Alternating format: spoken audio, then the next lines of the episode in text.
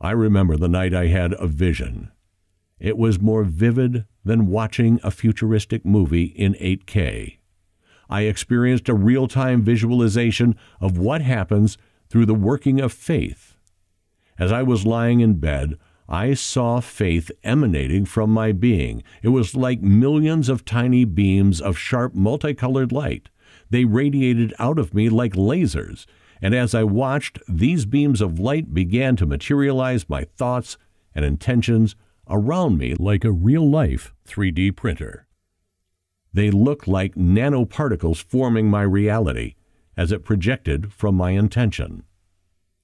While experiencing the vision, I knew that faith was framing and manifesting my physical life exactly according to my intention. We've been taught that we need to exercise faith for whatever we want to see happen in our lives. Well, that's true, it's just one of two ways to appropriate faith for what we want. The kind of faith that needs you to exercise appropriation to manifest your desire is your own faith.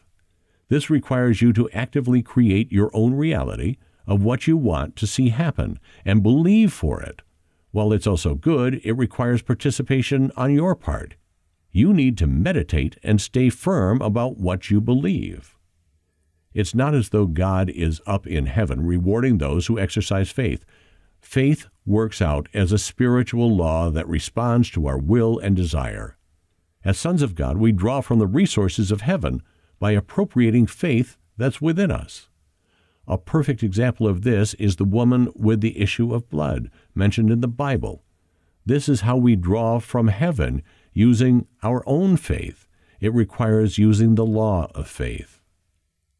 However, faith is not required in heavenly realms because we're already living in the fullness of life.